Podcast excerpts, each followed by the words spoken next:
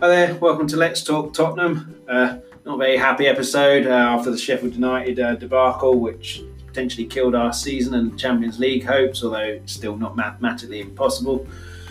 Uh, but it was a man out of defeat which stung a lot. Uh, Mark Sweeney again is with me at 1981 Spur. Uh, if you don't follow him, any questions or comments you got for the podcast at L Talk Tottenham. So we talk about the Sheffield United game, uh, the mentality of the players, whether we think it's weak, too weak.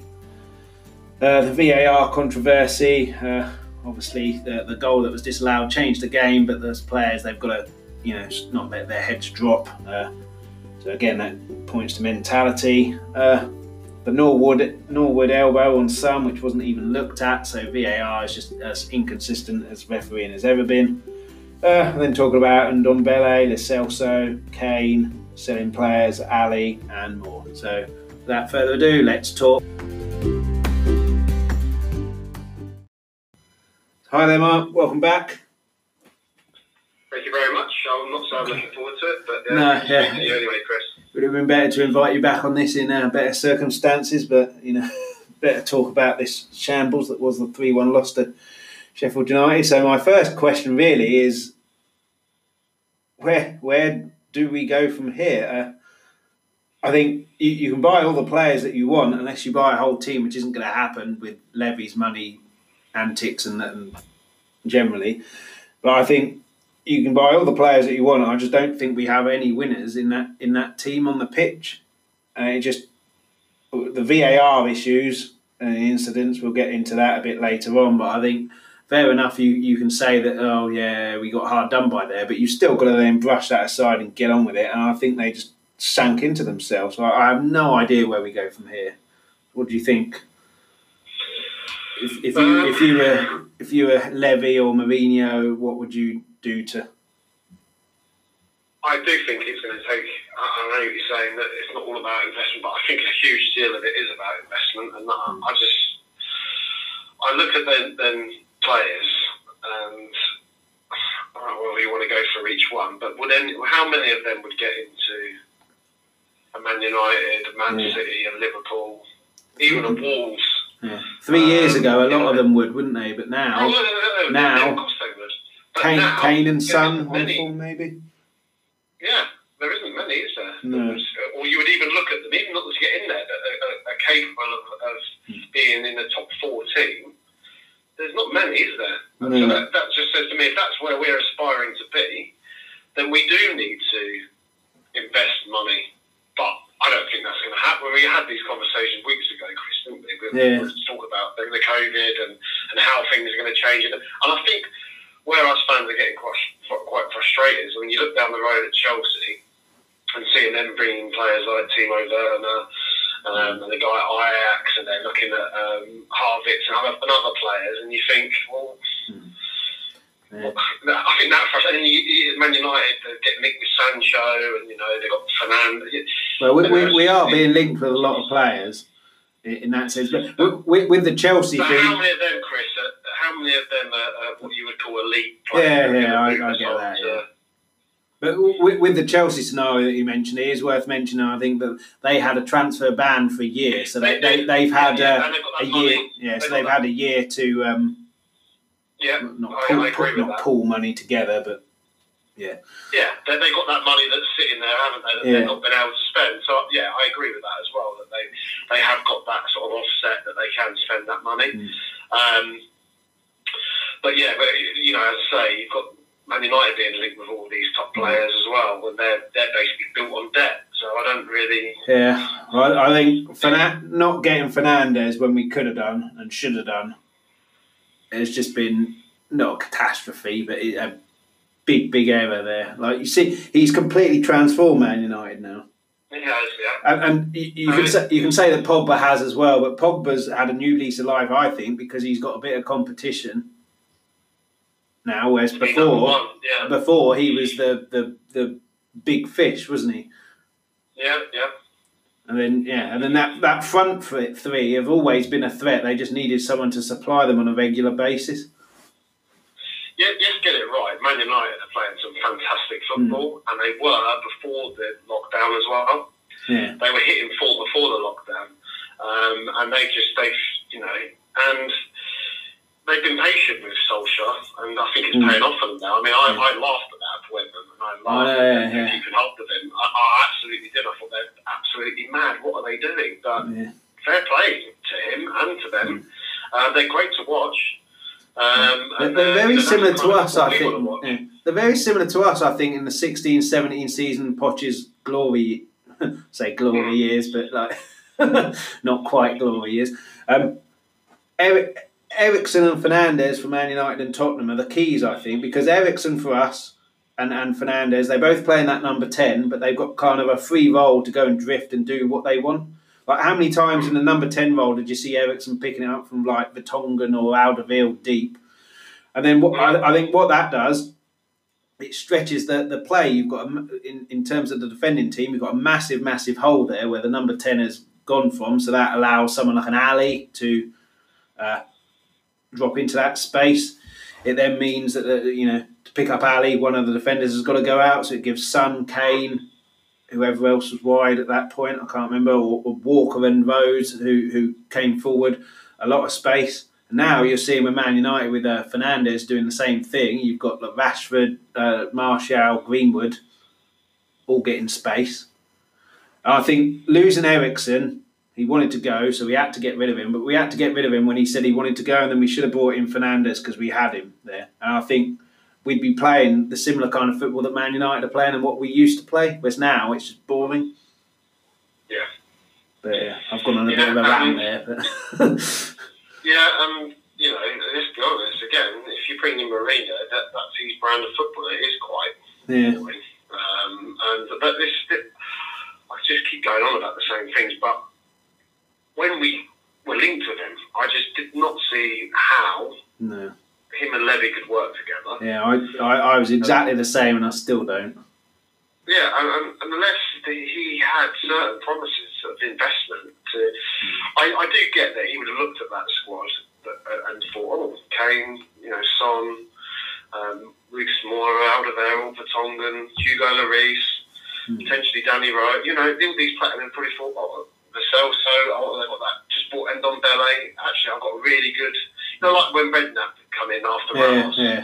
Uh, he had the nucleus of a, of a, really good team with your, your Modric and your Bale. And thought, actually, I just need to get these going again. Hmm. Um, and I think he's started to realise now that actually this this team needs a complete overhaul. And yeah. like I think some of it's mentality and some of it just needs freshening up. Yeah. We were um, warned about that by Pochettino, weren't we? He did an interview well, with yeah. Gary Lineker, and then Levy's just completely yeah. ignored it. But exactly. Although I, I, I, do, yeah. Sorry. Has he, has Mourinho looked at it now and thought, actually, without that investment, this is not going to bloody work? But then let, I don't. We don't know the ins and outs of it, do we? Really. We can just speculate. But I, I don't see it working. I never did. I, I, I, I don't necessarily blame Mourinho too much on. on that's just his brand of football. Mm. It's, it's boring to watch, and um, he's not. I thought he could change, but it's, it's shown nothing no. really that says that he has. But then I don't know. Yeah, we had all them injuries before. It's been very difficult. It's been very difficult, isn't it? Let's yeah. be honest, with the injuries that we had before the lockdown. Um, but at the minute, we've got everyone back, but then you've got the excuse of we've had months and months off. Yeah, well, the Son doesn't look fit to me still. He's again three games. He hasn't really taken anyone on, which I mean that could be Mourinho's philosophy, saying don't do it. But then it doesn't then explain how he scored that goal against uh, Burnley at home, running three quarters of the length of the pitch. Whereas that was a Mourinho tactic and, and stuff, he'd have passed that off before he got past the halfway line. So I think he's unfit, but yeah, Kane, you can see his fitness coming back game by game. But like, I, I, think you've hit on something there, which you said earlier, which uh, I think Mourinho looked at that squad and thought, oh, I can do something with this. It's a good squad. And I think now he's realising, potentially with the uh, mentality issue, that, my God, I've got a difficult job here. And yeah. maybe it's the Champions League final has completely sapped them, but I, I don't know. I just in saying all of that, I have to be honest. When I was watching the first half of the of the game the other day, I, I, I it was quite enjoyable. I, I thought we were playing okay, actually. To be honest with you, I've got to be honest about mm. that. And I thought, actually, know, we're doing okay here. Yeah. Um, and then they scored on the on the sort of break, uh, the, the first real chance, and, and um, that was that. But I, I didn't mind how we were playing in the first no. half, if I'm being totally honest. Um, mm. but yeah, I'm sure we haven't really come onto the game yet. But yeah, I, I have to sort of say that that actually the first half wasn't too bad the other day. Yeah, yeah, yeah. The, the first two games, so before this one, I, I, I was actually quite uh, optimistic because I thought we, you've seen here how Mourinho is going to play. We look a lot more solid. We've got a lot more discipline in midfield, and on the counter attack, we look really good. So I was really optimistic, and then yeah, and then it's just come crashing down to a, to a halt again with with this result. But We've had three games this season that I can count. Anyway, there may be more. It was a two versus Chelsea, and then this one where in all three games you either, if you win, you either go into the top four, or, or in this case with this game, you're right back in that race. And we haven't turned up for any of them, which they're big games. And like, I mean, fair enough. You can you can label tactics are wrong and and play uh, players he's picked are wrong, but like if, if to me, it just it just screams a mentality that's so weak. And how can he expect it to work with that if there's no players coming in? Hmm. I mean, it, it, goes back for me to last, I think it was last season. Everything seems like a different world now, doesn't it, with everything yeah. happened over the months. But I think it was last season when um, we lost to Burnley away, yeah. and I think we could have gone top. Of, I think we could have gone top of the table at that point. Um, I don't know. I could be completely wrong, but yeah, I'm pretty I, sure. I think I think it was about three points off of top or something like that. But yeah, three points. It's something. It was another big, big game. One of them milestones that you know we should have we should be going there and winning. Mm. And again, it was down to the mentality. And I, it's been a spiral of crap ever since then. Apart from the mm. Champions League final, which was fantastic and also a bit lucky as well. Mm. Uh, but it's been ever since then that we've just been going in the league. It's just it's all been downhill really. Yeah. I don't know what, what, why, what the trigger was, what happened, but it's just, um, it's, it's been downhill ever since. Yeah. Do you think it could be like a bit of a diva mentality as well? By, by I mean, Pochettino maybe was too nice, so the players had a bit of an easy ride. So when, when it was going well, all, all great, they're all getting praise. When it's going bad, it's like don't don't worry about it, don't worry about it. Try next time. It's now Jose, who, as we know, is a massive winner, serial winner. And I can't imagine he's like, oh, don't worry about it when we lose. I can imagine it's it's unacceptable we've lost. And do, do you and, and, maybe there's they don't like that. Uh, you know, they're used to being praised and all, all of that, even in bad times. Now they've got a manager who will not allow them to rest on their laurels or anything like that. And then not sulking, but like they're not happy being told a few home truths and, and being told off. Whereas Pochettino is a bit too nice, maybe. I mean, it could be that, couldn't it? Yeah. Um, without knowing the inner workings of the squad, we don't know. But I, I wouldn't be surprised that Pochettino did come across as um, as like their mate, really, wasn't it? They were, yeah. they were all very friendly with him, and um, whereas, as you say, Mourinho doesn't have that sort of um, relationship with the players. I don't think. Um, he is the boss, um, and he is the number one, and what he sort of says goes. I think, and if they're not putting in the kind of performances that he would expect, then I do think that he would lay into them. I think they need a bit of that, to be honest. Yeah, I, I, I definitely think they do. Yeah. I mean, uh, I mean, he said in the interview after, didn't he? I can handle mistakes, but not trying or no effort. He can't handle, and there, there was just. Yeah, I mean, let, us go on to the defending. Let's get this out of the way, and then try and talk about a bit more positive things if there are any afterwards. But the three goals are pretty much carbon copies in the sense that there was no marking in the middle. People were allowed to overlap and run and, and run off the ball without anyone closing them down.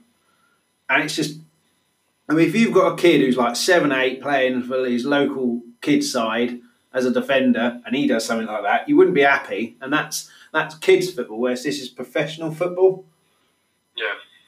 Uh, and, and, what you might, yeah, but like, you can maybe understand it. Yeah, maybe the first one, okay, buck your ideas up, don't do it again. But three in a row was just. I can't remember Sheffield United having that many chances other than the goals. No. And I've been critical of Lloris in, in previous episodes, but like he literally had no help there. He'd, he'd have had the same level of help as if we'd only played with four people up top and him. It's just for professional footballers, and, and I thought a defensive partnership of uh, uh, Dier and Sanchez has shown a bit of promise in the in the first two games, and then uh, it was certainly the second goal that I remember it was just both of them looking at each other with with Davies there as well. Someone's overlapped, and, and basically no one's. I mean, it's just an absolute shambles, and, and based on the fact that Mourinho's teams are built on on a solid defence it's just beggars belief. it does, and again, though, if we look at them, we praised um, didn't we? Yeah. Um, and said that a, there could be the makings of a, of a, decent partnership with him and Sanchez. But let's be honest about it. If you look at them four defenders, again, how many of them would walk into a top team? Hmm. Yeah, let's be honest about it. Not none of them. Yeah. Uh, and that's what he's working with. Yeah. We need a whole new defence and backup as well. you know, this is a huge amount of money that needs because if we don't get it, it's it's continuing on the same it's the same downward spiral, isn't it? Yeah, we, we, need it. We need it. You know, there's no two ways about it. Without that, um, it's not. You know, that's what he's working with. He's working with uh, uh, with not very good defenders. So how can we be expecting yeah. him to be to do anything with it with mm. second rate players. Do, do, you think it needs a whole new defence or maybe one? If you look at Liverpool, their, their defence of.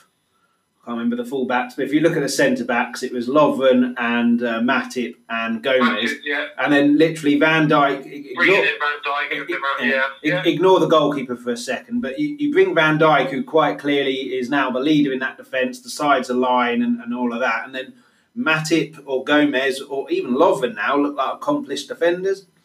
So, mm. do, do, you think maybe one, one central defender in there to like lead the whole line would would help sort that out and ignore uh, Aurier's rush of blood to the head and his silly decision making? But in terms of an actual defender, um, I think that's a fair point you make there, Chris. To be honest, because you're right. Because we. Um, we destroyed Liverpool, didn't we? At Wembley. Yeah, that was Van Dijk's first ever game, wasn't it? So he, he yeah. had he hadn't had time to no, exactly. put his kind of stamp on that thing.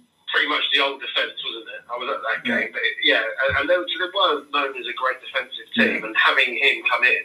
Hmm. He just brought on like Matip, didn't he? And, and the way that he plays, and, and Gomez, and the players around him. So if we could get someone like that, that type of leader, possibly, but I, I don't know whether we'd, you know, who, who would you get? They talk about uh, Koulibaly, didn't they, Natalie? Yeah. Uh, that he would cost an absolute fortune. He's 28, 29. Yeah. Um, I, I don't know, but it's, it's a fair point, Chris. It, it, that could be what we could try and do. I, I, I, think that's more likely than a whole new defence because a whole new defence would be. Well, yeah. Oh, God knows yeah. how much, but. I think I think after a game like that, perhaps I'm I'm, I'm I'm jumping the gun a bit and just hmm. A bit annoyed about the way that they were just all watching the ball. But I want to be honest with you, I want a new left back and right back before. Yeah, yeah. Uh, before again, to be honest with you, and then I look at the centre backs and think, well, Dier isn't a great centre back, and Sanchez hasn't lived up to his potential of his first season, which I, when I thought he looked very good. And there were mm. comparisons being made with Ledley King and everything else. He hasn't he hasn't kicked on at all. No. Um, you've got Alderweireld just signed a new contract, seemingly getting to the team. Vertonghen, as much as I love the guy, seems finished. Um, will be, will be leaving. Who, who else is there? Yeah. You know, so I, I, I don't know. Um, yeah, I, I, have no idea who you'd bring. Who, yeah, I have no idea who you'd bring in, but I think uh, we, we. I mean, it's not that long ago. It was the best defence in the league that we had. I You, you take out the fullbacks we got now, and we had Rose and Walker in those days. But like the best defence in the league that we had. But then we also had the security in front of Dier, who could then step into defence, and either Wanyama or it was either a Dier or Wanyama and then Dembele as well as the security, yeah. which Højbjerg would, would, fix that. Skipp, he's well. I keep seeing on Twitter that everyone's saying he should be playing there, but I think we talked about it. He doesn't strike me as he, he wants to go forward rather than just sitting there. But mm, it, I, I, yeah, I've never seen him as a defensive midfielder. Maybe, as I said to you last time, yeah. maybe he is, but I've not, I've not personally seen no. him as a defensive midfielder. Yeah people that watched a lot more of him, I suppose, through the youth teams and stuff. Maybe he is. I don't. I, I haven't seen that personally. No, but I, I, definitely thought there were there were encouraging signs because I thought we looked a lot more solid and a lot more of a team uh, against Man United, West Ham, and certainly with Man United game where we were under the cosh for quite a long period, certainly in the second half, and we still looked quite strong, penalty aside. But yeah, and then this one is just back to how it was before this lockdown, where we were just a shambles in defence. Mm, it was worse. It was worse than before lockdown. Well, yeah, yeah I, I, it's just crazy. I just, and I can't blame the manager for them defending like that. No, I, I, can't blame that on the manager. No. I mean, you could tell he was he was not happy, was he? No. Well, I, I, was quite pleased as well that for the back five, if you include the goalkeeper in that, it was the same team for three games running. So it would hopefully create some kind of communication and familiarity yeah. there. And yeah. I, I, he, Everton we've got tomorrow, he can't keep that same back four. I think he's got to take either one of uh, Dier or Sanchez out and stick Alderweireld in because he's the only kind of leader in defence that we've got, even though he's lost his way a little bit. But I think he, he can't keep that defence. There's no. Oh, yeah. it's just. I don't even know what to say, really. It was that, that shambolic. There's not. Yeah. I can't even think of what to say it, it, was just so poor that it just doesn't even need us to describe it, does it? Everyone's seen it for themselves. You know yeah. what they were doing, the ball watching, just letting players run off and run into the box without picking them up. Um, yeah. It was just comical, really. Yeah. Just, uh, I, yeah, I, I, have no words for it. To be honest with you, yeah. disgraceful. Yeah, so I don't really know where to go from here either. But in terms of this, let's go on to VAR, which this season hasn't really covered itself in glory. The, the, the VAR sex part of it has. It's the people making the decisions of it, I think. And, the, and you know, the VAR where it's offside, like a Son's goal, two millimetres or a toenail, that's not VAR's fault, that's the Wolves' fault. But surely common sense can prevail. But the goal that got disallowed, I mean, there's some angles that you it doesn't even look like it hit his arm. I have not seen any angle where it looks conclusively like yeah. it has hit his arm. Unless you've seen them, I, and that's not being biased. I honestly no. cannot say hundred percent that that hit his arm. I, I, just haven't seen the angle where I could say for a fact that it hit his arm. Yeah, and then the other thing is, there is one, but I've not seen it. No, and then the other thing is, it only hit his arm allegedly because he was fouled. So fine, give the goal away if it is handball. But where's our free kick for the foul on on Moura? Oh, it's just I. mean, He was taken out by two people. The ball was then booted at him yeah. he was falling down. Had no control of anywhere where the ball ended up. The ref played on. The ball fell to our player and he stuck it in. The ref was happy with it. Um, and then VAR's come in and looked at that and said, no, actually, it, that struck his arm. And as we've just said, we've not seen any angle that we can conclusively say that that has hit his arm. Well, there, there was one that it looked like it could have done, but like brushed it, but like, and then he, it definitely hit his arm when it got booted at it, which is, I yeah. think is what then ricocheted to Kane for him to score. But I, I just, I, I mean, who's making the decisions on this? Presumably, people who have never played football in their life only look at one decision. But like, where was the foul? I just can't believe that there was no foul because of that. I mean, no, it, it wasn't brought back, and also, isn't this whole thing to do with clear and obvious errors? Yeah, well, the, well, referee was, the referee was happy with it. That is not a clear and obvious no. error. Well, it's the rule that's way yeah. should disallowed. Well, it's the rule that's changed, isn't it? Because they said if it hits the arm going it leads to a goal, it's disallowed. Yeah. Which, I mean, we were quite happy that we didn't lose 3 2 to Man City, but really we should have done because that was a ridiculous decision cancelling that goal as well. Hmm. Uh, but, was, yeah. but, I think I think Mahrez had a goal chalked off. Was it against Liverpool or was it the game before for, yeah, uh, yeah, for handball? I turned off the TV after our game, but apparently they had a goal. Yeah, but then but then I read yes, heard yesterday on the game. I can't remember which game it was that the, the, the handball rule is being tweaked next season. So Mahrez's one would have uh, counted because it was happened far away from the goal. Our one, because it was nearer the goal, will still be disallowed. But like they've both led to a goal. So it's again these rules that are supposed to be there to help are just greying the lines even more.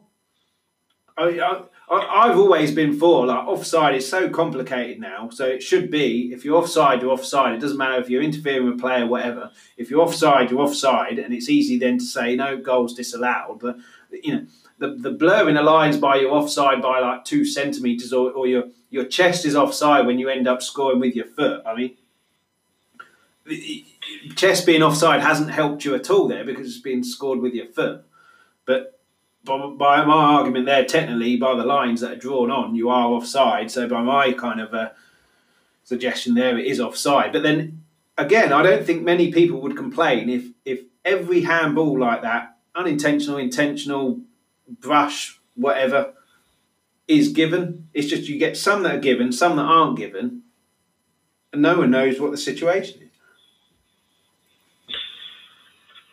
Yeah, as I say, I mean, I, I haven't seen the angle where I can even say no. it definitely hit his arm. And even if it did hit his arm, it's just a brawl. I know that, that it's down to the brawl. If, if the guy in uh, uh, Stockley Park said, well, it did hit his arm, um, even though it was booted at him from a, and, you know, a yard away as he was falling down, mm-hmm. then I suppose you've got to give it. But I just haven't seen the angle where I can even say that it definitely hit his arm anyway. Yeah. Um, so there, I, I, take your word that there is a, there's footage out there where it does. But well, I'm sure I saw one angle where it looked like it might have brushed his arm, but even then, it wasn't like, well, that's definitely again, hit his arm. It looks like it could have done. That's that's, that's the key word, isn't it? It might have mm. done. Yeah. Um, and if the referee has said, well, actually, I'm, I'm, I'm happy with that, I don't know. And then, as you say, that's where you can literally bring in a little bit of common sense on it.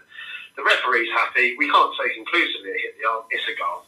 Because yeah. even if it did hit his arm, he'd had it booted at him from from five centimetres away. How is, can he move his arm when he's falling down? The bloke hammers it against him. Um, it's, it's an utterly ridiculous goal to disallow. Mm. Um, and again, we're not making excuses for the performance afterwards. No. Um, but things like that, you know, it shouldn't. But that does change games.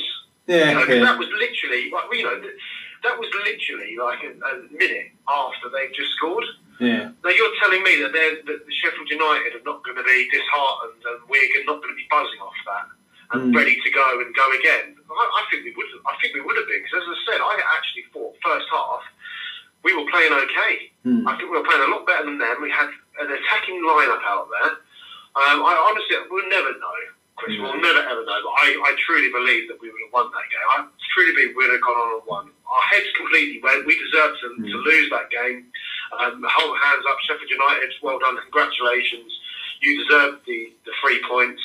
Um, we were comical in defence. Our heads completely went. We hadn't got the bottle, um, but I do think we would have won and had that goal stood. I, I yeah. really do. I think I think something's completely gone wrong because even under the Pochettino years, when our heads went down, well, our heads never went down. That was the point. And then this time, our heads have completely gone down because of this VAR decision, and we've never really recovered. And uh, surely that would fire you up, wouldn't it? Like, oh, we've been wrong there. We've been robbed. Arseholes will go and win. We'll go and win this game, and it just seems to have had the complete opposite effect. But then VAR as well. I mean, I know sport hasn't happened for about three months or whatever. But then Oliver Norwood deciding he's going to bring boxing into a football match, punching or elbowing Son on the face, and it's not even looked at. I mean, but if you look at the replay there, there's no point really that Norwood looks at the ball. He, he looks, he looks at Son. He, he looks at Son twice, smacks him in the mouth. He was already on a yellow card, but then ignore that because that this is a red card straight, and it's not even looked at. Just Sky Sports then don't even mention it, obviously in the studio because, yeah, uh, just even Souness, who I quite like Souness, he's quite good, and he didn't even mention it. Jamie Redknapp, obviously useless, although he did say that the, the goal disallowed was a disgrace, so I'll let him off a little bit. But but to not even look at an elbow here. When I thought VAR was supposed to be brought in for potential red cards or dangerous play, and he, he punched someone in the face. I know. So I, I, I, I was I, I was fuming when uh, because as you just said, it was so clear that he looked. He, as you said, didn't look at the ball. He was looking right at Son, and he just threw hmm. his arm across his face. Yeah. And Son went down holding his face. It's not as if they didn't know about No. it. And when you consider Son got sent down. off against Chelsea for literally flicking a kick at Rudiger, Yeah. which compa- comparison, yeah, wh- wh- which was, but in comparison to this, is hardly dangerous play because he's hardly touched him, although the intent of kicking him was there. Whereas. Yeah. so I, I suppose the intent of an elbow and a kick is is, is the same. But then to, to again, it's, it goes back to the consistency. Like if, if if it was consistent, people would be a lot more accepting of the dodgy decisions because they know that if it happened against them in another match, the same decision would be made. But it's just. It's just Well, it- it's rules made by morons who have never played football in their life and got no common sense or knowledge about football. And you've got like 55 different referees viewing the game, one each week. So it- it's been taken out to take, you know, to cut in consistency and human error, but it's still got human error because it's the humans who, who are making the decisions on it. Well, another example of it, and it doesn't involve Tottenham, was the West Ham game against Chelsea the other day, where Antonio was laying on the floor, Hmm. um, not involved in Yeah. anything, um, and the goal was disallowed because he could have been obstructing the, the keeper.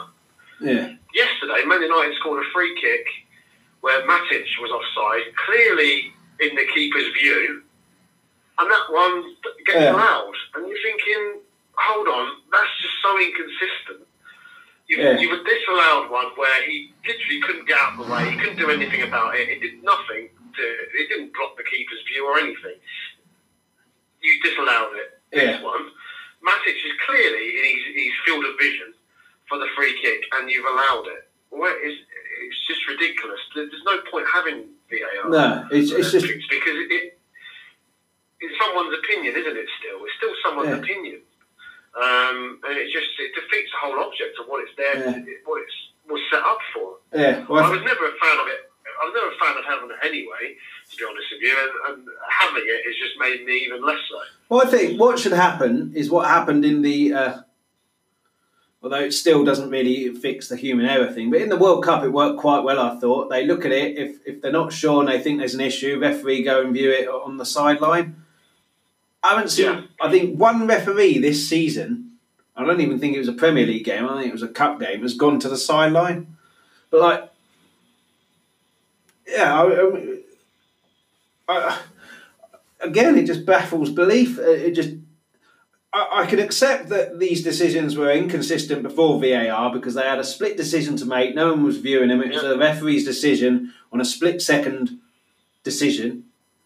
But now they've got the technology and someone looking at it, they still, it's even bloody worse. But I, don't know how that can happen. There can't be anyone, really. I mean, the, the, I don't think the managers want it, the players don't want it, the fans don't want it. Why is it still? It can't continue, can it? no. I don't understand. Like n- nobody wants it. I agree with you. The World Cup, it was quite. I mean, it was new then. Yeah. It was quite exciting, wasn't it? And we got a lot of decisions go our way for England, so that helps as well. But, Um, but they, yeah, but they, they were obvious decisions, and pretty much all of them were the right decisions. yeah. I can't remember one wrong decision in that World Cup. There probably was one, but I can't remember. There, yeah, Many was, at all. Was, but there wasn't major debates about it, was there? No. There wasn't major things like we had with the Tottenham game the other day, where they were saying that's that's like the worst decision I've ever seen in football. Um, Hmm. You know, it's just. Yeah, I, I, it's meant to take away the, the unfairness, but it certainly hasn't done that. And what's the, what's the point of it? It's not. It's not doing what it was intended to No. do. There's no point in having it, is there? No. What- Goal line technology, although we had that, that the Yeah, United generally been fairly good, isn't it? yeah, that you know, that's fantastic. That, that that's we need to keep that. Yeah. But again, Um, but again, that didn't work. Where was the VAR looking into that when you could clearly see that was over the line? It was about a yard over the line. VAR hasn't got involved at all. no, and then I heard different people say, well, it can or it can't get. I don't know. What, I don't know what the actual rules are, but that's what that's what it should be for. Well, they look at every Like goal, that, don't they, for a handball or a foul. That was a goal, so look at it. Yeah, exactly. It doesn't make any sense. Chris. I, I, I, you know, I was absolutely livid. I was, Yeah. and I'm sure we all were. It, it, But yeah, I, I, before VAR, I was all right. Well, these decisions they all even themselves out over the course of the season. Obviously, they don't even themselves out in like you know you get a decision in a relegation battle, you don't necessarily get your, your positive decision in a relegation battle. But and I'm sure that you know every team has had their fair share now of VAR dodgy decisions to good decisions. But now you've got the technology.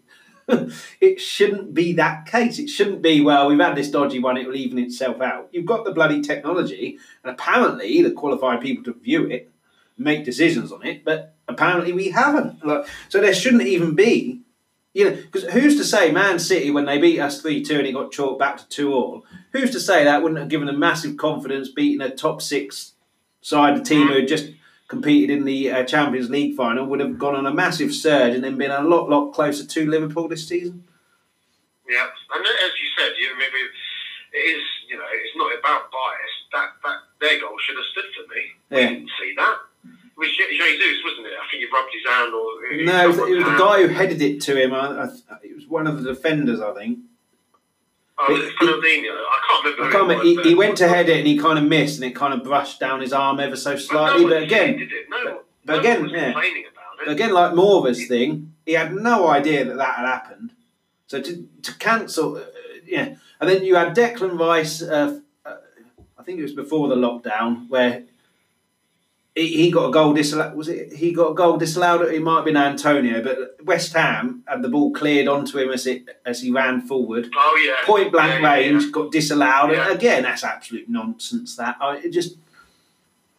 But then I do get the point of if you're going to say it's only deliberate handball, not accidental. Where do you draw the line on that? But but again, yeah, yeah.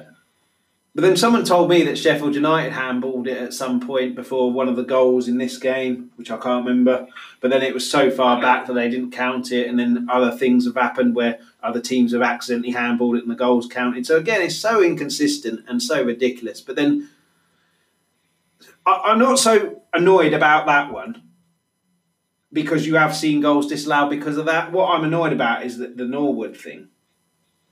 Mm because they're saying it's dangerous. It dangerous. Yeah, yeah, and it's, to not even check it when it was quite clearly dangerous play because the guy punched him. I mean, I mean, I mean, if, if you're not calling punching someone in the face dangerous play, there is no such thing as dangerous play in football. No. And so I, I'm more annoyed about that one because he should have been off there, and it was just a cowardly thing to do. I mean, you know, anyone can throw a lucky punch. He could have broken his nose if he'd have got it there, or broken his jaw. And to not even look at it, it was just an absolute shambles. When you've had other things, people sent off for far, far less. And as you say, it wasn't even a case of it being the second yellow. That's a that's a straight yeah. card offence, isn't it? So and he got, was booked yeah. again a couple of minutes before that. Yeah. Um, it's easily. I mean, the referee must have seen it as well. But if he was there, yeah. so where, where's the referee looking? Yeah, well, it's clear without VAR that what had happened. I don't understand why we even need to well, yeah, get I, into the debate of why VAR didn't give it. The referee should have bloody seen it. It was. You know, I, I didn't. I didn't see where the referee was, but like, I just, uh, I just. It's got to get better for next season, but will it? I'm not so sure. The referees have got to be encouraged to, like they did in the World Cup, go and view the monitor on the side because from what I understand, they've every every match has monitors at the side. They just don't use them. yeah, them. I think they have the choice that they can go and, and, and if they choose to, yeah. go and look at the screen, but they, are just choosing not to. Yeah, surely, as a referee, though. Yeah, surely, as a referee, you'd have a bit of pride going, well, if this decision is going to be made and alter the game, I want it to be my decision or me to accept that the decision they're making is the correct one. Yeah.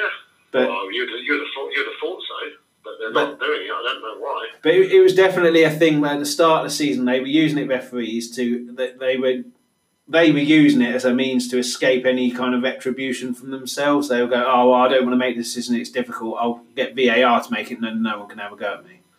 So they were kind of hiding behind it, which I mean. Fair enough, the goal was disallowed, should have counted, but then so should Man City's goal, uh, West Ham's goal the other week and and well, uh, Sheffield United, United has won against us um, in the home game as well. It was an offside. It was an offside. Oh, I remember. Yeah, yeah. I remember watching it and thinking that they deserved that, and I wasn't. you know, I was happy that Buffon got a point from that game. But mm. Sheffield United deserved to beat in that game as well. They did, but, clearly. Yeah. I, I can um, accept the offside goals because every every one they do disallow if it's literally a millimetre over. No, so, no, there, so there is some kind of consistency there. I can accept. I Oh yeah, it says terrible rule. It's a terrible rule. But then that's not VAR's fault. That's the morons who are making the rules who don't understand it. But but I, I can accept that, that, that they're disallowed, like Son's against Leicester, uh, beginning of the season. Yeah, which beginning of the season we would have won that game if we'd have gone two 0 up. Uh, it was Aurier's goal, yeah. wasn't it? It was their Son who was offside. Yeah, that's but, right. But yeah. Again, you've got to be stronger than that and go. Okay. But then you know Leicester got buoyed on by that. But I can accept those goals being disallowed because they are generally fairly consistent and they do look at each one and if it's offside by a mm. millimetre, so I can accept that. The the issue with uh, uh, Antonio, uh, the defender's goal for West Ham with Antonio on the floor, uh, and then Matic having the same thing and one given, one not. That's the inconsistency which I, I don't like. The inconsistency of not even looking at Norwoods, but sending, sending Son off for a little kick out of Rudiger, and there'll be countless others as well is just ridiculous. Yeah, I, I just and then not looking at uh, VAR when uh, the Hawkeye fails. So I, I, can handle the offside, even though it's ridiculous. I can handle the handball, even though it's ridiculous. But the rule has to change there.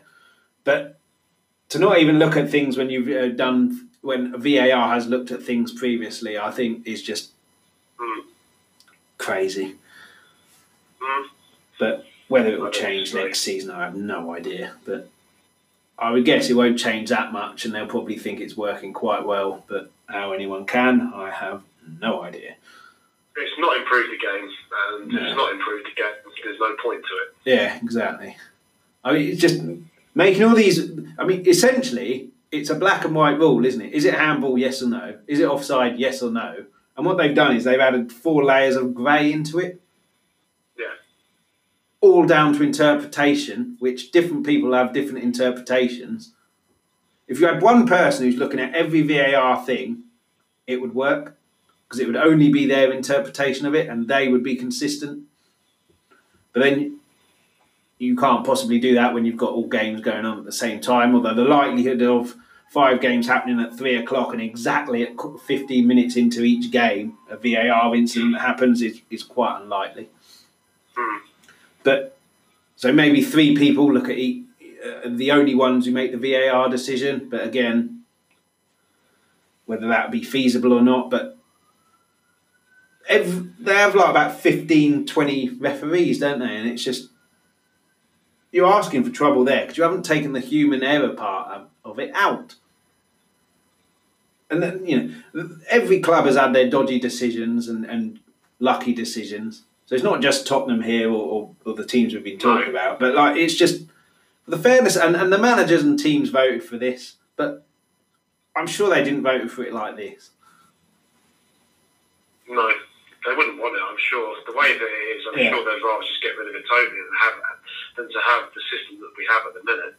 Yeah. Um, it's, it's ruining. It's ruining the enjoyment of the game, and I think it's ruining you celebrate the goal because you're just fearful that yeah. actually you, I'm doing it now. It's like, oh, every time I say, oh, wait a minute, they're having a look at that, and you're just like, oh, leave it off. Yeah. Well, you, you, can't, you can't. It takes away the enjoyment of it. Yeah, in, t- in terms of the offside rule and and uh, handball rule, it's the it's the law I think that's the main issue there. VAR is just doing what the rule has been. Be changed, yeah. VAR though is just doing what VAR has been told to do by the law. But it's when they don't look at something, I, I can't, I struggle to accept. And when the same thing happens and two different decisions is just ridiculous. But yeah, I'm in danger of repeating myself again.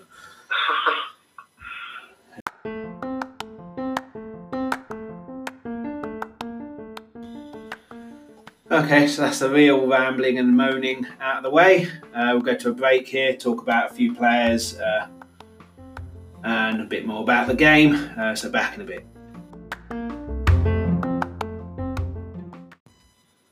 And we're back. So, that's the VAR, the shoddy defending, the weak mentality all covered.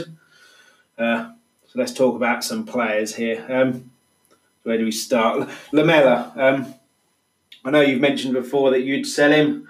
Uh, I think I possibly disagreed at the time, but I think I'm coming toward that uh, opinion now. There was one bit in particular in that game. In the second half, he came on. He had a really good run. He picked the ball up, went past a few players. He had two two of our players on his right, I think, and he held on to it, got tackled when really it should have been out to the right and then get into the box, and they either have a shot or a cross. Uh, he, he, plays as a number. T- he plays him as a number ten, which isn't a number ten. I think I mentioned that certainly after United game, he doesn't see the pass early enough, and then this he just keeps holding on to it. And he's not the only greedy one. Kane had a ridiculous free kick in the first half that ballooned over where it should have been crossed, but you know at least Kane does score a lot of goals and and seems to do a lot more for the team. I, I quite like Lamela, but I don't think he's um, going to progress any further. So if we were to raise funds, he'd be one that I'd sell. Are you still in agreement with that? I know you mentioned that. Yeah, I, I, yeah, I'm, I'm not one that hates Lamela um, at all, to be honest with you. And I think in some games he's he's very effective, and um, I don't dislike him at all. I know he's he definitely divides opinion of fans.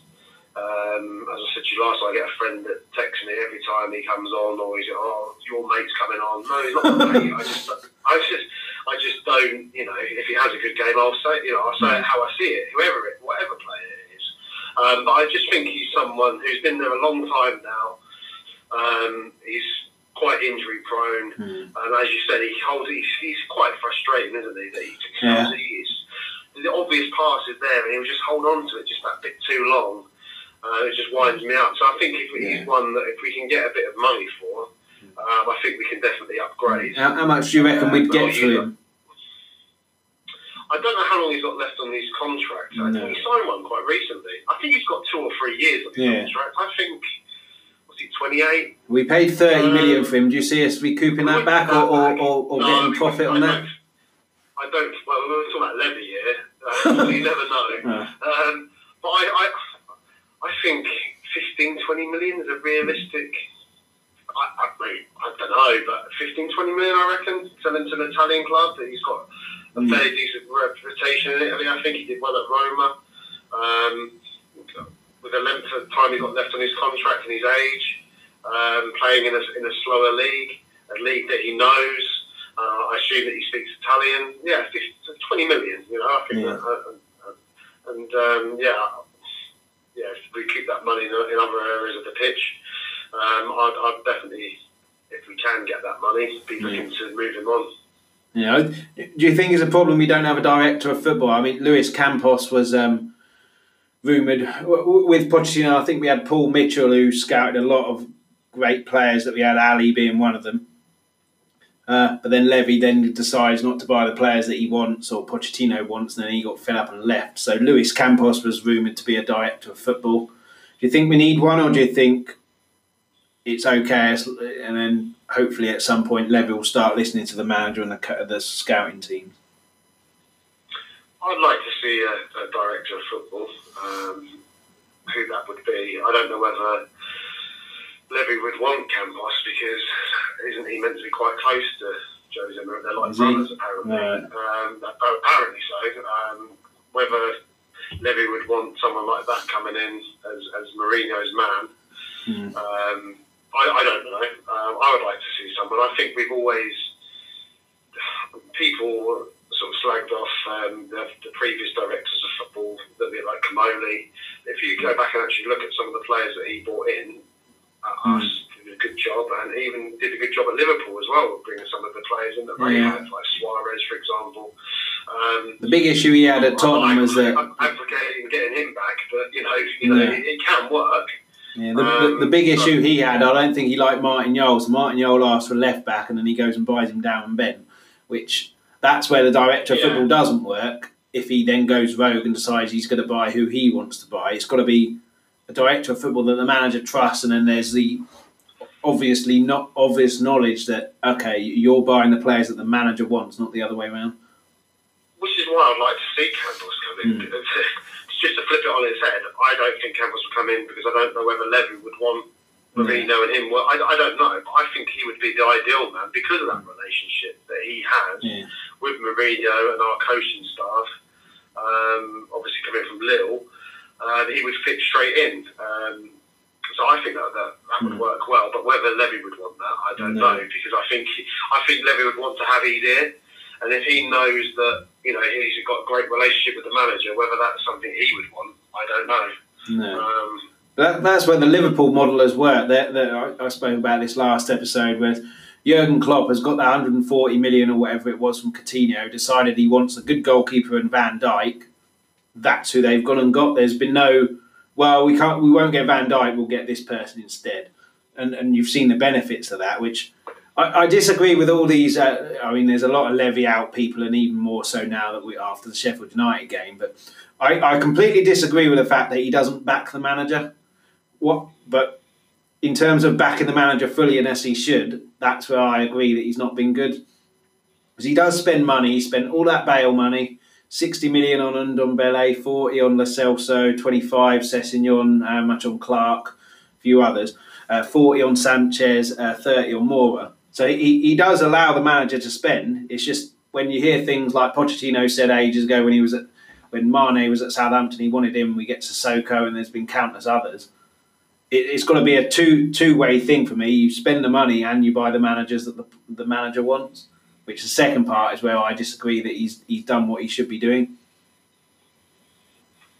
It's a di- I'm, I'm, it's a difficult one with with Levy and ENIC, um, because I can just see us if they don't invest, and I understand the reasons with everything that the pandemic, mm. worldwide disaster that we've had, you know, this year, the reasons why they weren't. But the, the, the reality is, if we don't invest and the clubs, the clubs around us are already ahead of us. The Chelseas, the Man Uniteds, the Cities, the Liverpools. If they continue to spend, we're just going to drop even further behind. So whilst I'm not, I've never banged on the drum of Levy out and, and this and that. They've done some good things, but if they don't, if, if they're not willing to invest anymore, then I, I, I, potentially would like to see them go because I do think we're just going to be left further behind. And I understand the reasons why perhaps can't invest at the minute. But mm. we have to we have to accept if they don't, Chris, then we're just going to be left. Yeah, absolutely. Further behind, we really are, and it's as simple as that, really. So if they, if they if they don't if they're not willing to do that, I accept the reasons, and I, and I think they've done some great things. Um, but if there is a buyer there, we don't even know. You know, no. it's going to cost a lot of money, isn't it, to buy? Yeah, yeah. You know, it's a billion pound stadium. There's a lot of um, debts already to their money back yeah, there's the, there's the debt and there's the money that they've already spent.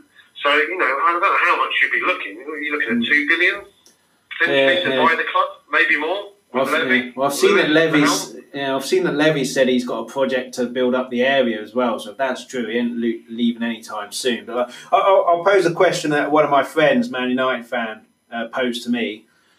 Uh, obviously, you've said, uh, which I agree with, that we won't be spending that much money because of this virus issue. Would you then sell someone like a Kane? Let's say, for uh, sake of example, sake of argument, we get 150 million for him, and then with the promise that that 150 million is invested into the team. So, would you sell him for that and then invest 150 million that we, otherwise we may not have? Because I, I think at some point, if it carries on like this, Kane will say, "I want to go." So I think at some point we're going to be forced to sell him, really, or we end up losing 150 million pound for free. But hmm. who has 150 million to spend though? Yeah, yeah, yeah, but, but, but sake of exar- uh, sake of argument, humour me for. Yeah, I wouldn't. no, no, I wouldn't. I, I wouldn't. No. Right. He, as, as, long as he was, if as long as he wasn't saying he wanted to leave, if he was saying he wants to go, then obviously it's a different story. Hmm. But if he's willing to stay, then I think we need to keep hold of him. Yeah. Um, you know, he's come from my youth team. Um, he, no matter what, he has Tottenham at heart. I would like to think mm. um, he's you know he's a 30 goal a, a season striker if he stays fit. Um, it's going to cost you 150 million to get that. Yeah. In someone else, unless you get lucky and you've got another one coming through, or you just stumble across one. But where, where in in in this day and age now, where does 100 what does 150 million get? Yeah, three, yeah. two or three, you know, really good players.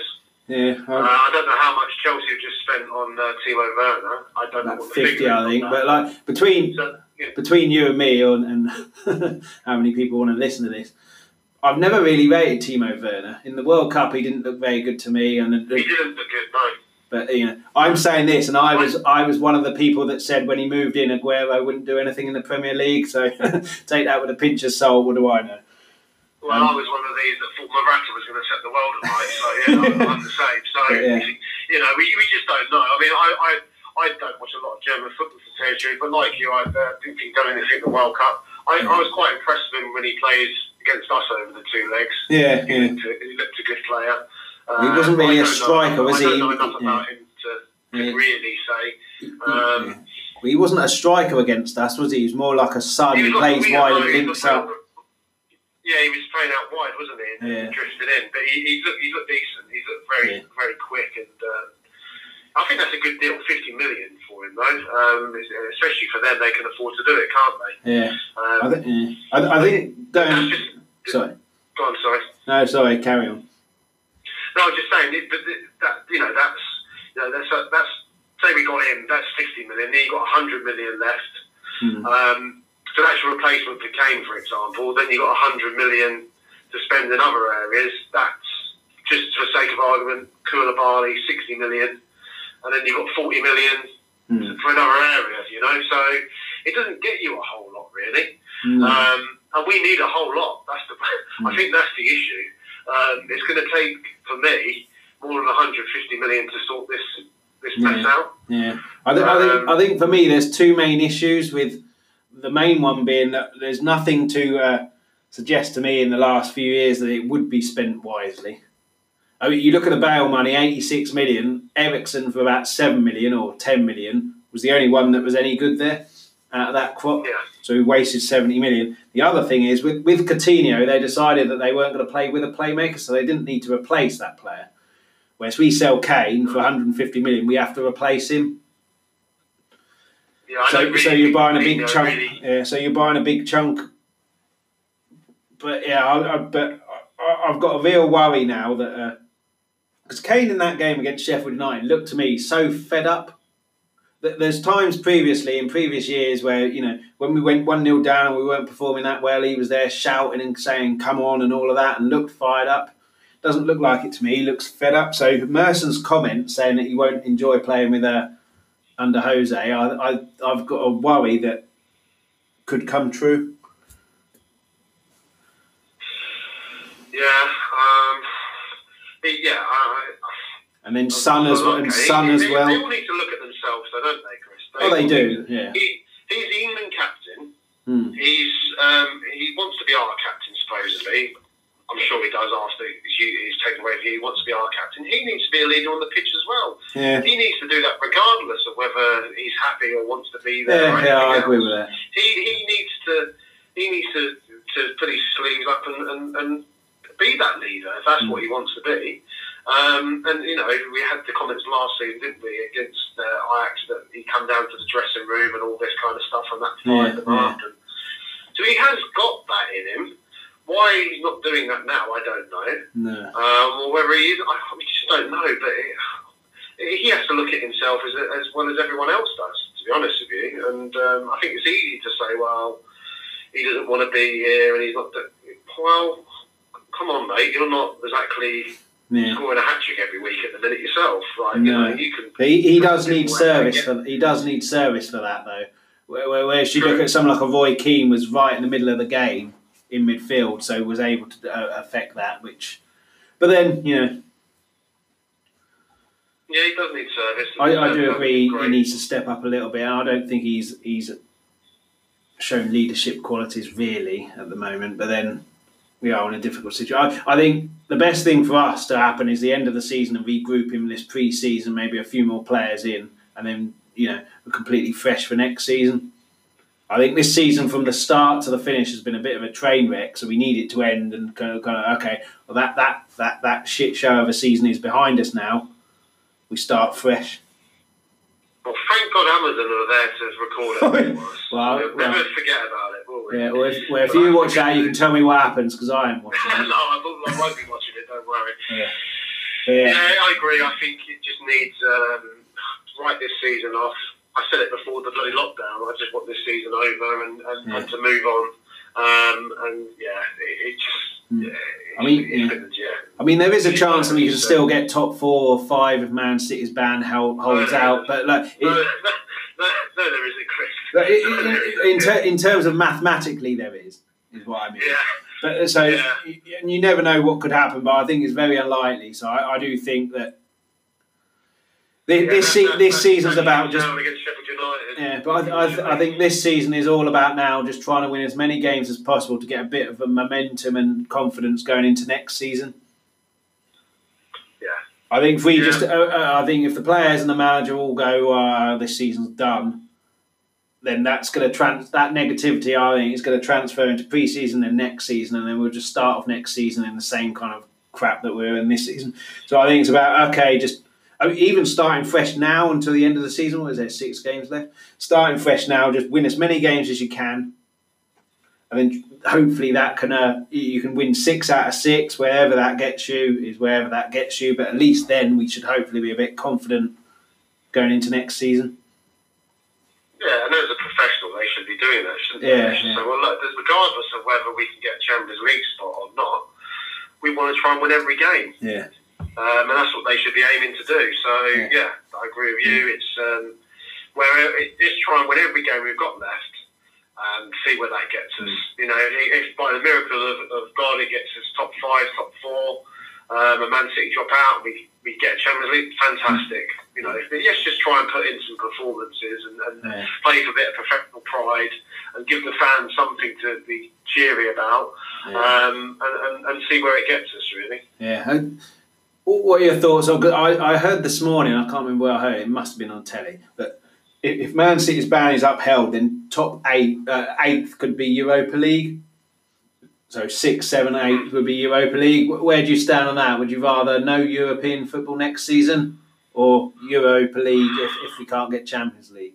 Because my personal opinion, yeah, my personal opinion is it's another competition that we're in to win, and it gives you the, the promise of uh, Champions League football if you can win it.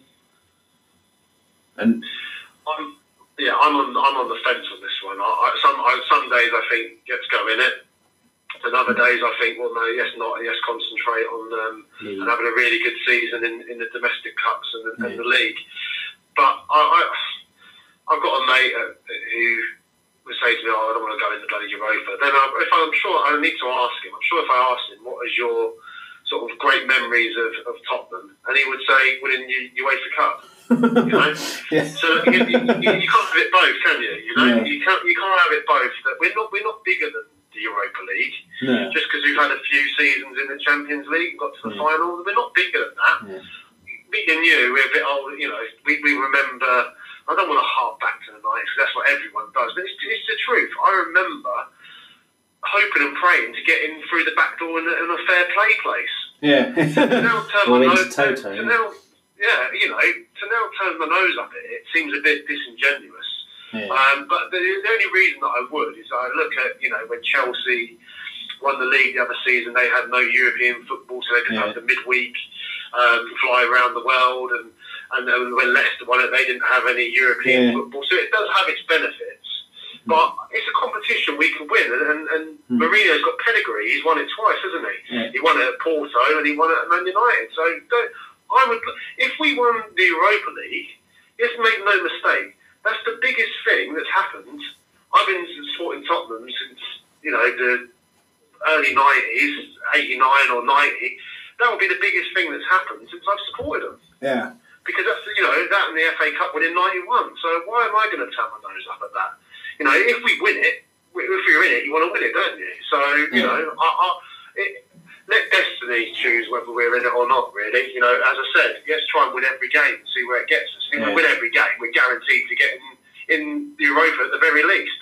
Yeah. So yeah, I, so so there, there's my answer. Really, um, yes, I would want to be in it. Yeah. Because I want to try and win every game that we've got left exactly. in the season. So. Yeah, we're, we're on agreement on that one, I think. But there's a lot of fans who don't want to be in it, and yeah, it's just a, ne- a ne- negative attitude, a, a, negative mentality. I think that is because you, are wanting to lose games, and like you say, if we win every game, we're in Europa League, unless everyone else wins games as well. But then we have got Arsenal to play, which. But yeah, so I think it's a negative attitude and mentality if you're saying, "Oh, I don't want to get Europa League" because you're wanting to lose games, which you should be wanting to win every game you're playing, and expecting yep. to win every game you're playing. Yep. But yeah. Okay, so that, that was the question with Kane, another another player. Uh, we wouldn't get 150 million for him. Uh, firstly, how much do you think we would, and would you do the same thing, sell him to try and invest? And that's Alli, or De- Dele. He's called now, isn't he? he? Doesn't like being called. Dele. So yeah, would you do um, that with Dele? He would be one that I would potentially consider for the right amount of money. Hmm. Um, what that money would be and who you could sell him to um, over getting rid of Kane. Absolutely, he would be he would be one that I, I would potentially look at. Um, I don't want I don't want him to go because I still mm. think he's he's young. Um. There's still room for improvement. Whilst he's not been in great form for a year, um, I believe there's a good player in there. Mm. He, he's um, shown glimpses of that, hasn't he? He's shown the, yeah. the goal against Man United, the goal against Burnley. He's shown and, and the uh, how he kept the ball in for Mourinho's first game for Son, who then set when Mourinho, Yeah, when Mourinho first got there and Alli was playing, he seemed to be back to his, his best, didn't he? He was, mm. he was getting there again. Um, but yeah, I don't want him to go. But if there was a if there if, he, if someone come knocking on the door of a hundred million, I'd be seriously thinking about it. Just just again because I do think there is a major rebuild that's needed, hmm. um, and, and, we need the money. Um, So he isn't someone I'd want to leave because, as I say, hmm. I, I, do think that he is a good player. Um, he's, he's a local lad to where where I live as well, so I've got that hmm. added. I've got that added thing of you know I'm, I'm living in Milton Keynes from Milton Keynes, uh, but yeah, so I've got that sort of personal thing. I, I, I wanted to do well, um, and I honestly believe that he can do well again. Um, he just needs to get that bit of belief back um, and, and, learn what his actual, what his position is, what his role is. Um, what, what, do you see his role in this team? Because I, I, think, I think the role and, and, and I think I said this before. Eriksen, I think, was huge for him because he uh, created a load of space. Alli's uh, uh, strengths haven't been on the ball; they've been running from deep and I think with Eriksen there dropping deep and going wherever he wanted, it gave a lot more space for Alli, which was difficult to pick up. Whereas now we don't seem to have that. So Alli's required to be on the ball a bit more, and I don't think that's his strength. And that there's not so much space for him to go and ghost into and, and things like that. And, and obviously injuries don't help. He is young, so it you know Pochettino is like a father figure to him. I would have thought who brought him through it. How old was he? 18 when he came in and then yeah. all of a sudden that changes. So that, that you know, you, you have no idea what the psychological effect of losing someone who quite clearly must have been that really important to him, and having that massive change. So maybe it would just take him a little while. He's had injuries as well. And, and he had a burglary, didn't he, in, in, in lockdown? So yeah. I mean, I mean that's yeah. going to have a bit of a. I mean, the best will in the world, you can you can play football and all that, but uh, surely in the back of your mind at some point there's going to be, well, I need to make sure my family is safe. Yeah, I mean, he's had a lot going on. He has had a lot going on. Um, as I say, I have no. He's another one that seems to um, divide opinion as well mm. at the minute. Um, whether I, I, I wouldn't have him in the team at the minute. To be completely no. honest. Do, do you think he's become the new scapegoat? Uh, I think there's a few of them in that mm. team, to be honest with you. Um, there's a few scapegoats. there's a few yeah. scapegoats in there. Um, but yeah, I, yeah, he's certainly one of them. He is certainly one of them. Uh, but I, I, just, I don't want him to go. No. Uh, I do think that there, there's a very good player in there. Um, I, mean that very good player. You mm. just look at his scoring record for, for his mm. age. So you don't just that, that, that, that isn't by luck. No know, they don't score that amount of goals by luck. That's good positional sense. That's good running off the ball in behind Kane. That link up he had with Kane was, was fantastic. Why can he not get that back? Of course yeah. he can. So I don't want him to go, but I'm, I'm purely looking at this in the sense of where can we get money from to rebuild? Because yeah. Again, I, I get bored of my own bloody voice on it. we do need to re- we do yeah. need to rebuild, and we do need yeah. money, and, and we're not we haven't got this um, sheikh or uh, Russian billionaire who's going to, unfortunately, they're not going to throw the money at it. Yeah. Um, and, and, I talked about Man City and Chelsea and, and Man United. You've got teams like Everton who have been mm. doing, fantastic, and they've got a great manager. Uh, and they've got people there that are going to spend money as well. So not only are the teams that are in front of us going miles away from us, the teams that are in and around us at the minute, yeah. who we were well ahead of, are going to be investing investing good money as well, and they're going to move ahead of us. So we're potentially looking, you know, like a, a, a lower half outfit rather than a, a, top four outfit. So that's that's that's all I'm thinking, Chris, is where we can potentially look to get recoup some money and, and reinvest it into. So he would be one with the right offer that I would.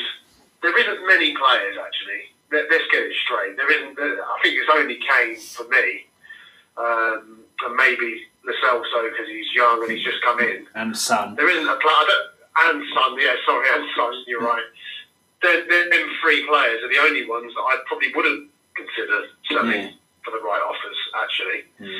Um, so it's nothing personal uh, uh, against Dele Alli because I do think he's a good player. Uh, he hasn't really shown it for, for the past year, but he's, he's still young. Was he 22 still? Three, I think. But there's rumours, or, or not rumours, there's a stories coming out that he's got ha- damaged his hamstring again. So I'm not sure if he's injury prone, but from my point of view, I think from what he has done with us, and he is young, he deserves a chance to put it right and get back his form. But I do think, I think I said it last episode, I think next season is a real, real big one for him. In terms of, yeah, I don't, I, in terms of I his, yeah, in terms of his future with Spurs, I think if he, if he doesn't really do anything next season, I think they'll start looking at maybe we can uh, get some money by selling him. If he has a good season next season, okay, could be back to his best. He ain't going anywhere. But I, I think next season is a real kind of I wouldn't say make or break because he's 23 and it's just to say make or break over 23, 24 year old is just really hmm. reactionary. But I think in terms of his Tottenham future, I think it could be a kind of make or break season next season. I think a make or break season if he's going to be a top player or just a, a you know a Premier League average player, really, yeah. because he, he with his the, the ratio of how he was scoring, you, everyone sort of said you know he's going to be a Lampard, Gerrard, you know that type of yeah. that level of, of player. Um, but only last year he hasn't lived up to that expectation. Yeah. But let, let me ask you a question. So, bearing in mind what we need and everything else, and I'm not saying this is a player that we could get, although I think we should be trying to. And he, again, he's not been outstanding. But someone like a Declan Rice at West Ham, mm. if he's the type of player that we need, I think. Mm. Um, similar to Højbjerg as well, I think. Yeah, this is what I mean. But you know, young English player, uh, a Londoner. Um, these, these are these, this is what the kind of player we used to go for. Hmm. That's the type of player we need. We would go to West Ham back in the day and go, right, we want him, we're taking him, kind of thing. Whereas we're not doing that now. Yeah, I, I, I, I think with them as well, that he'll cost God knows how much. How much do you think he would cost? It, it, whether he's worth this much is irrelevant. Is what West Ham would charge. So I don't think you get him for less than fifty. So if I said to you, right, we sell Alli for eighty-five, and we get him for fifty, and then you've got thirty-five to spend. Yeah, I probably on Højbjerg, for example. Would you would you swap? So there you go. Would you swap? Alli goes, and you get in Declan Rice and Højbjerg at, at Southampton, would you take them two over Alli? Because I think I probably would. Yeah, even though I said he deserves a chance to put it right, I think if, it, if a bid of eighty-five million pound came in for him, then I think I would. If you could mm. guarantee getting those players, which that defensive midfielder is what one of the positions that we desperately need. Mm. Um, yeah, I, I, I, think I think sadly I probably would, even though hmm. he's young I do I do like Alli. He's a bit stupid sometimes, but then what? Twenty three year old who's suddenly become a millionaire overnight isn't. Um, yeah, he's come from a broken home. Yeah, yeah. Um, he's going to make mistakes, isn't he? You know, yeah, let's be honest yeah. about it. I, I was a, I was a bit of a twat as well when I was, yeah. you know. 18, I, I still am. well, yeah, I, you know, I was even more so when I was, at that age. You know, yeah. if you if you bung in a million quid behind me, God, I'd have put him dead. Yeah. So you know, yeah, obviously people judging. You know, we've all been there. We've all been done stupid things when we were younger. Yeah, I, I think with Alli, I, I think Steven Bergwijn is a massive signing, not just for us and, and everything, but for Alli as well. I mean, I know Bergwijn didn't play well against Sheffield United, but who did really? Um, but Bergwijn kind of plays in his position that, that one of any three positions behind Kane, the striker. So I think a lot of Alli's issues could be put down to complacency. Go, oh, I'll be picked anyway. Whereas now, Son, Son and Kane are pretty much, you know, going forward sense anyway, the first names on the team sheet. Bergwijn, I think, has cemented himself as uh, the next one. You need someone as a number yeah. 10, and I'm not sure Alli's that. So I think he's fighting for like a, with Bergwijn maybe, and Son and Moura for that position. So I think hopefully, maybe the, the extra competition will help him there go, right, I've got to knuckle down now. Hmm. So I think, so I think he has rested on his levels, but I think you could label that as a, a few of them. Without was very pessimistic and, and, a bit depressing at the beginning. I think you know we we, we got a very good forward line mm. and the makings of a you know that doesn't need work. It is just a defence and, and, that central midfield area yeah. um, that, needs that work. So you know. Yeah, I th- I there, is, there is a makings of, a, of, a, of another. It, it will be a new team, because the team that we had under Pochettino with your Alderweireld's, your Vertonghen's, and the back, you know, the strong defence, that needs to evolve now. The team that we thought was going to win us potentially win us cups hasn't done it. We need to just um, let that go now. It, you know, it got us to a Champions League final. That that, that that's their achievement. That's mm. what they did. We need to move past that now and go. Actually, we need to refresh this now. We need to get new bodies in, and, and uh, it's another cycle, a new team, yeah. another cycle. Yeah, I, I think going forward, those four players there, or, or more than that, if you include all the more Alli, Bergwijn, Son, Kane. Uh, good. That, what they're missing is that playmaker, that Eriksen player. So we've tried Lamela there, tried Alli there, which I, have mentioned before. I don't think they've got the passing range or the vision. One player who has, well, there's two players that have. One of them Ndombele, the other one Lo Celso. So Lo Celso is another one who's pretty much a staple of the team now if he's fit. But he plays for me a bit too deep. Do, do you think there's a potential there that he could play in the Eriksen role, number 10, freedom to go wherever he wants. Uh, he's, he, he, he's got the passing range, he's got the vision.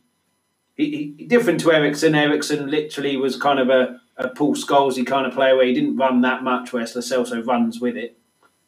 And, and for anyone listening, uh, Man United fans, I'm not for one minute saying Eriksen was at Paul Scholes' level. He's just the type of player.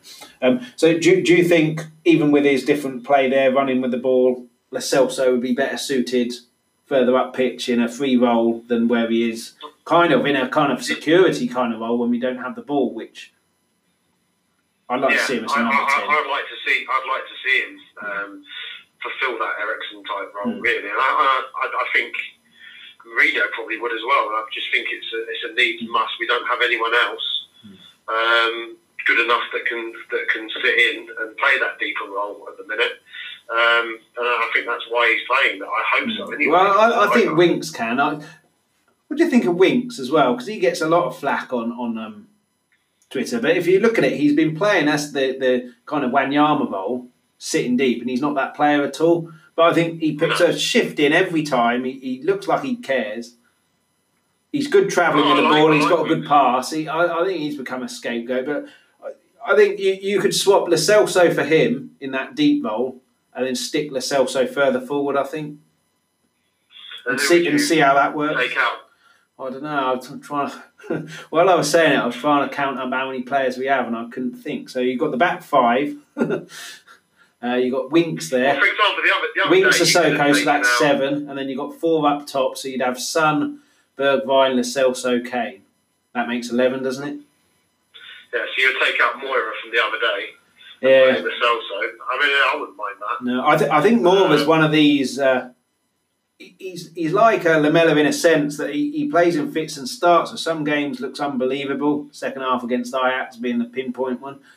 Other games doesn't really do anything. So I think as as a kind of sub to come on, he's quick, direct. I, I think he'd be quite good at that. But yeah, I think maybe try a front line of a, Lo Celso in the middle, but free roll to go wherever he wants. Son Bergwijn on, on the wings, and they've got license to swap over when they want Kane up top uh, Winks Sissoko as the kind of security until we get either a Rice or Højbjerg or someone like that, or if Skipp if he if he can play that way and then the back four. Hmm. But I, th- I think certainly after this result, I think now's the time you can experiment because you're not going to lose anything, are you? Because most people would say that we're not going to get top four because we're too far behind. Top five, still again a bit far behind, not playing well. So I think you can almost treat it as like kind of pre-season where everyone's fit. It is like a pre-season, isn't it? It's mm. just a glorified, um, yeah. a glorified um, pre-season, really, where you get points for it. Yeah, and then um, and then try and see if we can come up with a better kind of system and and system, and, and, yeah. and, style of playing, and then yeah, which is which is why I said to you on the last the last one after the Man United game. That's why I wanted to see Ndombele yeah. play. It's just so we know, really, is he going to make it at Spurs? Mm. You know, he, in about eight games, um, you know, He's just judging. Yes, just stick him in. Just give him, give him eight games. Just see what he can do. Mm. If he ain't got it, just get rid of him. Where, yeah, he's another one. Where would you play him then? Because I, I, I'm at, certainly after the Man United West Ham game, it looked to me like Mourinho's a system was coming into play where it's a bit more security in midfield, a bit more discipline, which Ndombele hasn't really shown this, this, so far. You, you you can say he could play in the top ten because he can see the pass. Kane's offside goal against Sheffield United in the second half it was a brilliant pass, defence splitting pass by Ndombele, either slightly too late or Kane made a slightly early run. But so he's got that ability and that vision. But again, in, in that role, in, in, that role, he, you you do need to track back and certainly, if you've got the free role, you need an engine to be able to go all over the pitch. Because people forget with Eriksen as well that most games when he played, he was the player in our team who ran the most distance. Yeah. That's because he was getting the ball yeah. everywhere. Whereas, I mean, three months off, he could have been boosting his fitness massively up and down but there's nothing to suggest to me that he's got that level of fitness to be able to do that. The Celso, I think, could do that in terms of those distances run, and he's got a bit of discipline. I think playing in that deeper role to get back. Whereas Ndombele, I'm not sure. The, the only real place you could play him where he wouldn't have to have that discipline is in Kane's position or the goalkeeper.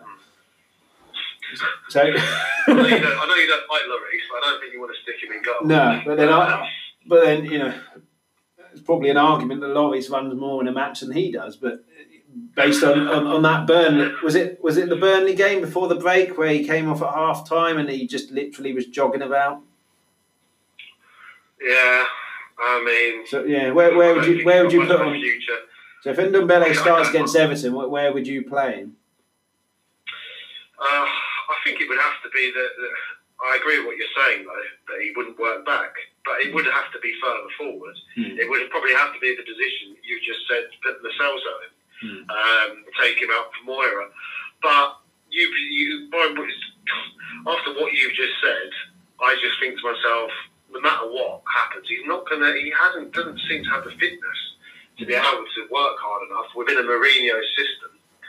Um, therefore, even if he did play him for the, the eight games that we had before, you know, the start of this lockdown, it's not going to work for him anyway, is it?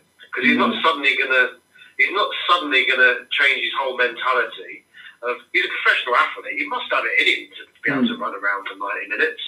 It must be a mentality thing. He's not some that that switch isn't suddenly going to go, is it? No. That he's going to that he's going to put it in. You wouldn't have thought. Mm. So he probably doesn't have a future with us, does he? Well, I don't know. Do, really? do, you think it's a mentality, or do you think it's a complete culture shock that French league to Premier League, completely different kind of physicality and pace? I, I know he's played against Man City and teams in the Champions League, but that's one game every however long it is, whereas this is week in, week out. So do you think maybe it's just masquerading as a lack of fitness or attitude and it's just literally a culture shock and could be a similar like to Dennis Bergkamp, one of the best players in the Premier League, but it took him about eight months to score his first goal, and he didn't look like he belonged there. And then all of a sudden, came back after pre-season in the summer, completely different player. So, do you think, uh, like Alli, it could be a kind of define Tottenham defining making season for him next season? He's only twenty three as well, I think.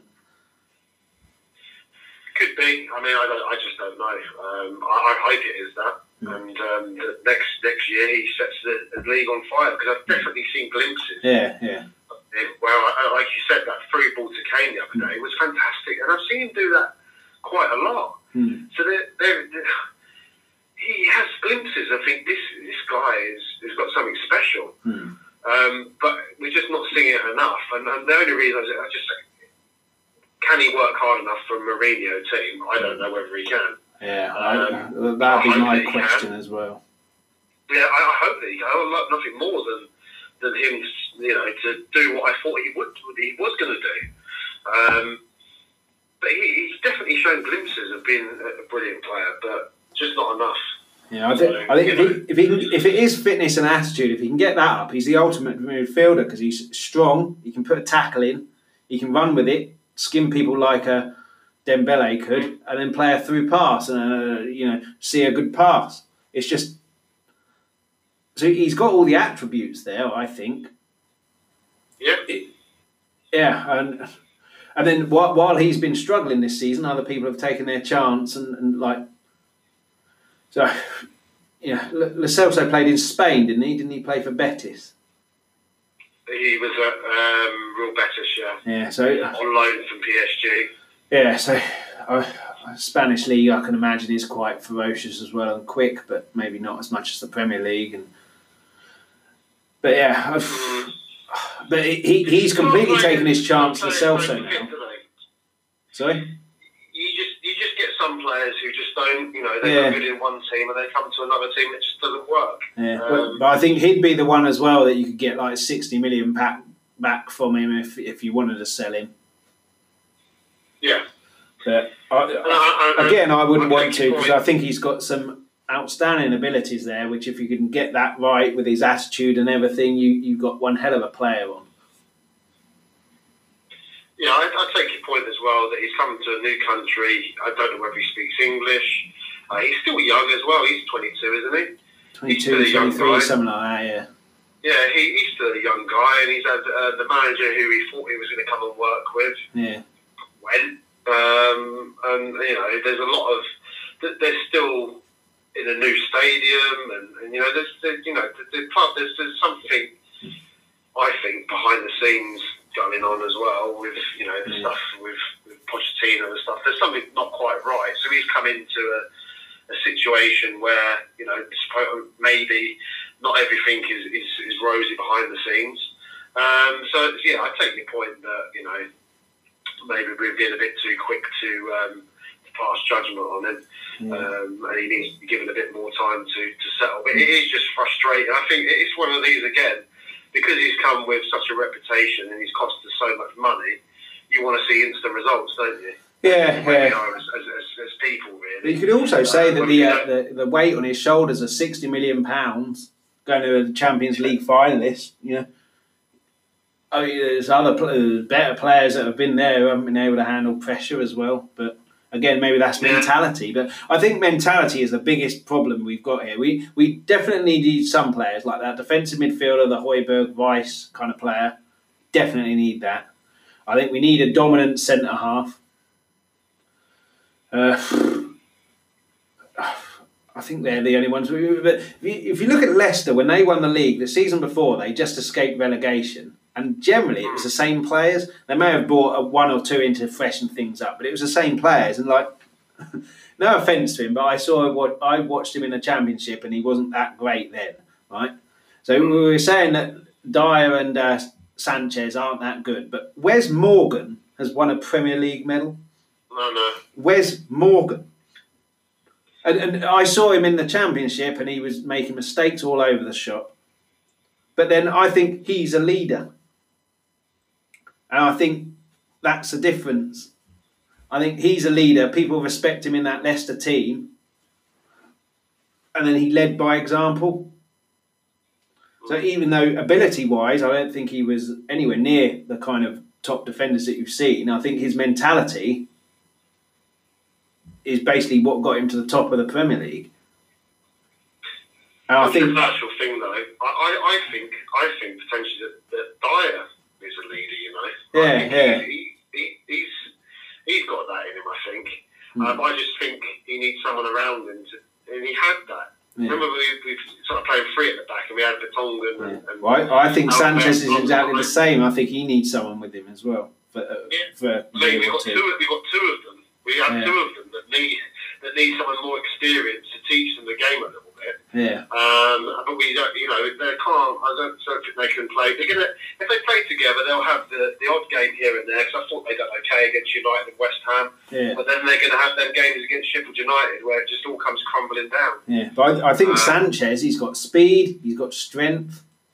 Reading of the game, maybe not there yet. Same with Dier, but again, all the attributes.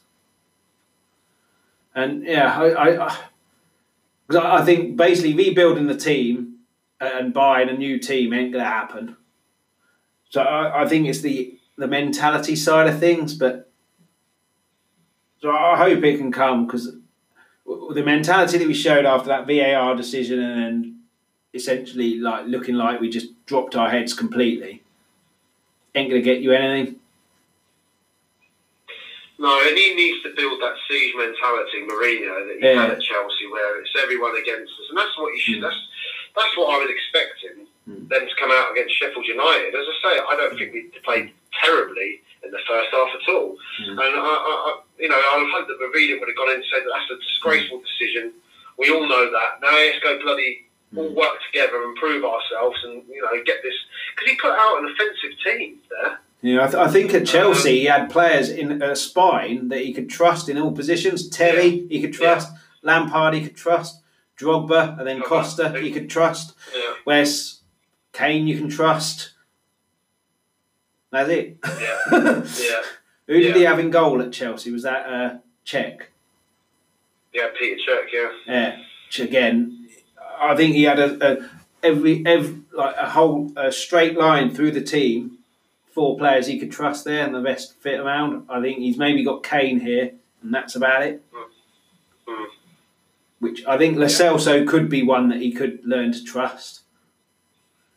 Alderweireld, if it was uh, four years ago, he'd be able to trust him. Yeah. Vertonghen as well, pick pick yeah. one.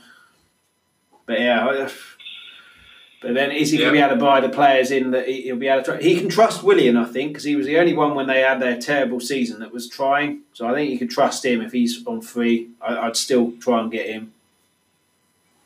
But I yeah, I can understand why people disagree on that because of his Chelsea connections and turning us down. But mm. I think Mourinho needs to do two things. I think get that mentality right and get people in he can trust. So I don't think he's got enough of either at the moment. No, he needs to be given that opportunity and the money to do it. But yeah. as I say, sadly, I don't think that that's going to, unless he can recoup the money from other areas, I don't yeah. think he's going to be given the funds that, that, that, that for my opinion, that that team that team needs. Unfortunately. Yeah.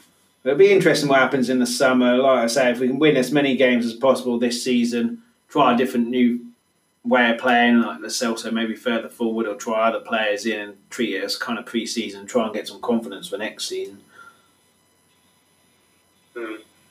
We'll see. We'll see. Move on to Everton, really, isn't it, and see what we do there. And uh, yeah, we generally do quite well against them. Touchwood, so hopefully that continues. Oh, yeah, we did in the past. They're a lot more difficult to break down now. He's, he's a brilliant manager as well. He is. Ancelotti. He's the manager I would like to have seen come in. Yeah. With, with us, really, to be honest with you. Yeah. But, um, I do like well. him. Yeah. But hopefully we can win and then sort of like put that Sheffield United result behind us, and then I think we got bought. No, we haven't got Bournemouth. Bournemouth, yeah, we have. Yeah. We've got Bournemouth Should and then um, Arsenal. Yeah, uh, three massive, ge- well, not massive games, but three very winnable games there. Two of them at home. Yeah, if we can get nine points from them three games, then then mm. everything's rosy again, isn't it? Yeah. And, um, it, it, that's just that's just that's just the way football is. You know, one bad result can. And, and it wasn't just a bad result; it was the way. It was the manner, wasn't it? it was the manner of it, and yeah, and. Um, and uh, Mourinho said it himself. He can accept. I mean, we all can. We can all accept losing. Um, well, some of us can't. Most of us can't accept losing. Um, but it's just a manner of the way that it happened, and just uh, just the, low, the total lack of awareness of how to defend, and, yeah. and, and seemingly they couldn't be bothered. That annoyed everyone, I think. And then, you know, everyone starts pointing fingers.